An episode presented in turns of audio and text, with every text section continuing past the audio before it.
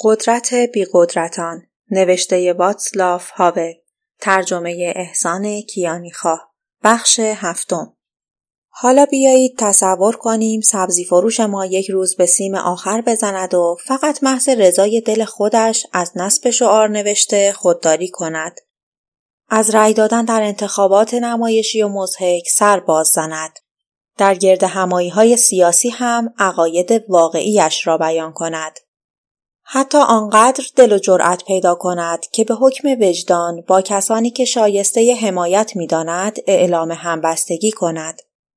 سبزی فروش با این تقیان از چنبره زیستن در دروغ خارج می شود. زیر بار آین نمی رود و به قواعد بازی پشت می کند. حالا بار دیگر هویت و کرامت سرکوب شده اش را باز می یابد. او با این کار به آزادیش معنای ملموسی می بخشد. تقیان او تلاشی برای زیستن در دایره حقیقت است. خیلی زود حساب اعمالش را پس می دهد. از مدیریت مغازه برکنار می شود و به بخش انبار منتقلش می کنند. حقوقش را کم می کنند. دیگر باید خیال گذراندن تعطیلات در بلغارستان را به کلی اثرش بیرون کند. امکان تحصیلات عالی فرزندانش به خطر می افتد. مافوقها یقهاش را ول نمی کنند و بقیه کارگرها از رفتارش در عجب می مانند. البته بیشتر آنهایی که این مجازات ها را علیه او اعمال می کنند کارشان ناشی از یک اعتقاد درونی خالص نیست بلکه صرفاً تحت فشار شرایط است که چنین می کنند. یعنی درست همان شرایطی که روزی سبزی فروش را واداشته بود شعار نوشته های حکومتی را پشت شیشه مغازش بچسباند. کسانی که سبزی فروش را تحت پیگرد و آزار قرار می دهند یا به این دلیل این کار را می کنند که از آنان خواسته شده یا برای نشان دادن وفاداریشان یا صرفاً به عنوان بخشی از پانورامای کلی.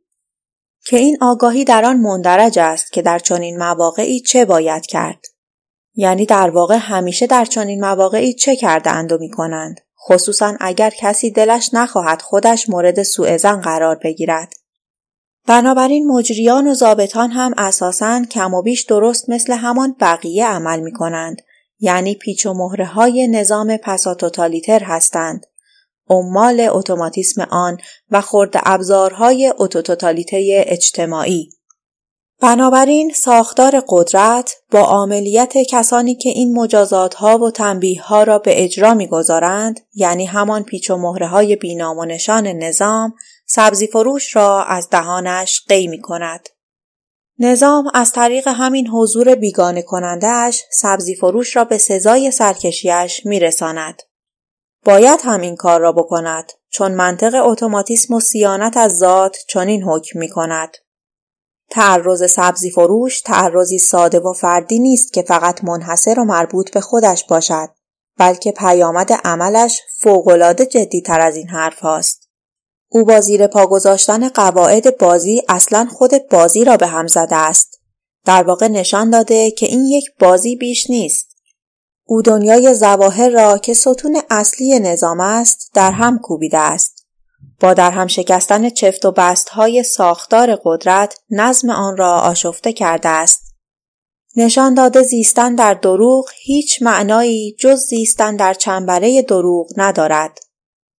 نمای رفیع و پرجبروت نظام را شکافته و زیربنای واقعی سست و پست قدرت را آشکار کرده است. دم گرفته که امپراتور لخت است و چون امپراتور واقعا هم لخت است چیز فوقالعاده خطرناکی رخ داده است.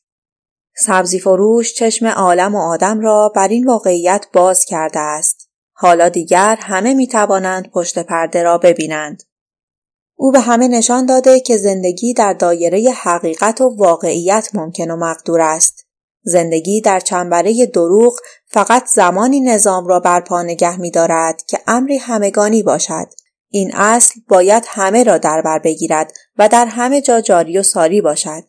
زیستن در چنبره دروغ به هیچ وجه و در هیچ شرایطی با زیستن در دایره حقیقت و واقعیت جور در نمی آید. بنابراین هر کسی که پا را از چنبره زیستن در دروغ بیرون بگذارد منکر اصل و اساس آن می شود و کلیتش را به خطر می اندازد. این کاملا قابل فهم است. تا وقتی زواهر به محک واقعیت نخورده باشند اصلا معلوم نمی شود امری صرفا ظاهری هستند. تا وقتی زیستن در چنبره دروغ در مقابل زیستن در دایره حقیقت و واقعیت قرار نگیرد کذب و جعلی بودن آن آشکار نمی شود. اما به محض آنکه ها سر برمیآورند حیات زواهر و زیستن در چنبره دروغ به خطر میافتد چه جوهره و ذاتشان چه فراگیریشان در عین حال وسعت محدوده ای که این فضای بدیل اشغال می کند بسیار کم اهمیت است. قدرت آن ربطی به مختصات فیزیکیش ندارد بلکه مربوط به پرتوی است که بر ستونهای نظام و زیربناهای سستش میاندازد تهدیدی که سبزی فروش متوجه نظام می کند ناشی از قدرت عملی یا فیزیکی او نیست بلکه ناشی از این است که عمل او فراتر از خودش می رود و به دوروبرش روشنایی می بخشد و این روشنایی بخشیدن عواقبی دارد که از هر محاسبه ای فراتر می رود. بنابراین در نظام پساتوتالیتر زیستن در دایره حقیقت و واقعیت ابعادی پیدا می کند که بسی فراتر از ابعاد صرفا وجودی بازگشت انسان به ماهیت ذاتیش یا ابعاد فکری آشکار کردن واقعیت چنان که هست یا ابعاد اخلاقی به دست دادن نمونه ای برای دیگران است. این زیستن در دایره واقعیت و حقیقت بعد سیاسی روشنی هم دارد. اگر زیستن در چنبره دروغ ستون اصلی نظام باشد پس جای شگفتی ندارد که مهمترین تهدید برای آن زیستن در دایره حقیقت و واقعیت باشد برای همین است که بیش از هر چیز دیگری سرکوب می شود. در نظام پسا توتالیتر حقیقت در گسترده ترین معنایش اهمیت خیلی خاصی دارد. اهمیتی که در جاهای دیگر این گونه به چشم نمی آید. در این نظام حقیقت نقشی بس عظیمتر و فراتر از آن بس متفاوتتر دارد. عامل قدرت و اعمال مستقیم اجبار است. قدرت حقیقت چگونه عمل می کند؟ حقیقت چگونه عامل قدرت می شود؟ چگونه می توان به قدرت واقعی آن جامعه عمل پوشان؟